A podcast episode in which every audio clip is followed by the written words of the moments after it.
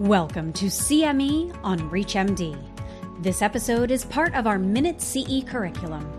Prior to beginning the activity, please be sure to review the faculty and commercial support disclosure statements, as well as the learning objectives.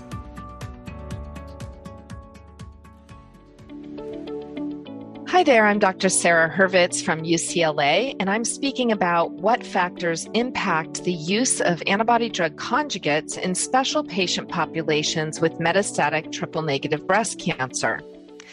First, I'd like to talk about the use of sacituzumab govitecan, the TROP2 targeted antibody drug conjugate that is available for patients with metastatic triple negative breast cancer based on the phase three randomized ASCENT trial, in which sacituzumab govitecan was compared to single agent chemotherapy of physician's choice.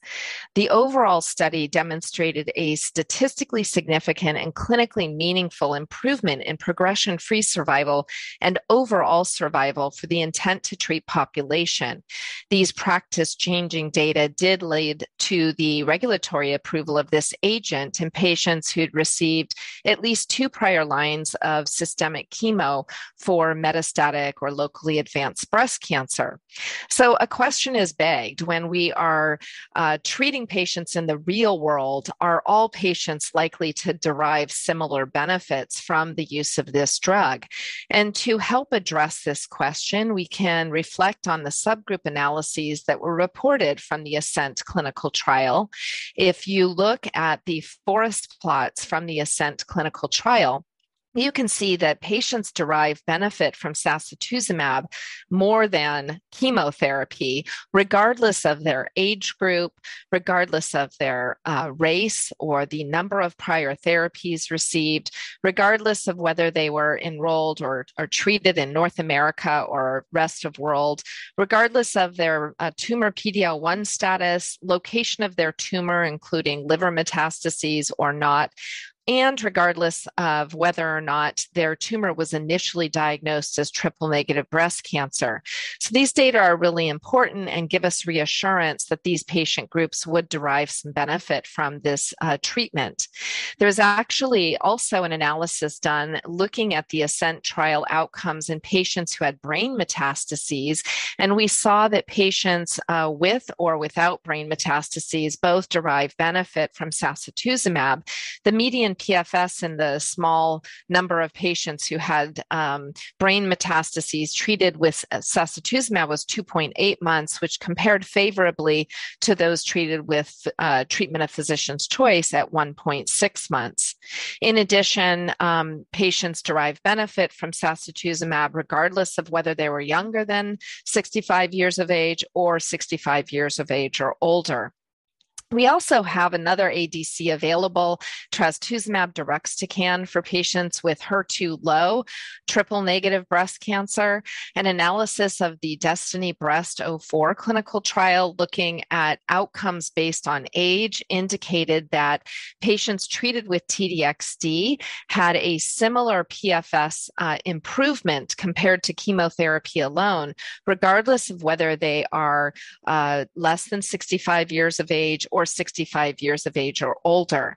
One caveat of this subgroup analysis is that it included patients who had ER positive HER2 low breast cancer, which was the majority of patients enrolled in the trial, as well as triple negative HER2 low breast cancer. So that's important to keep in mind. Another thing to keep in mind is the differing toxicity profiles um, between these two agents, with TDXD from the Destiny Breast 04 trial having higher risk of interstitial lung disease and nausea, and with sacituzumab govitecan having a higher risk of uh, febrile neutropenia as well as diarrhea.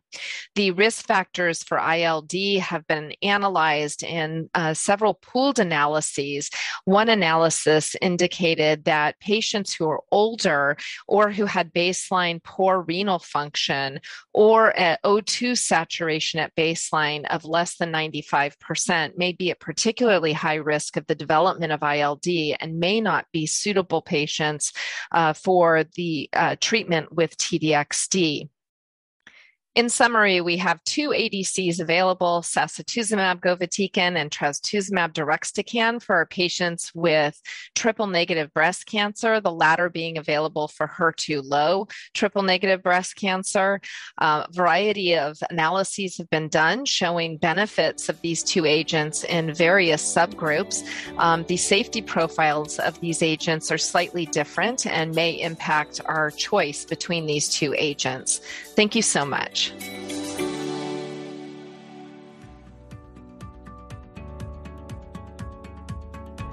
You've been listening to CME on ReachMD. This activity is jointly provided by Global Learning Collaborative, GLC, and Total CME LLC, and is part of our Minute CE curriculum. To receive your free CME credit or to download this activity, go to reachmd.com/cme. Thank you for listening.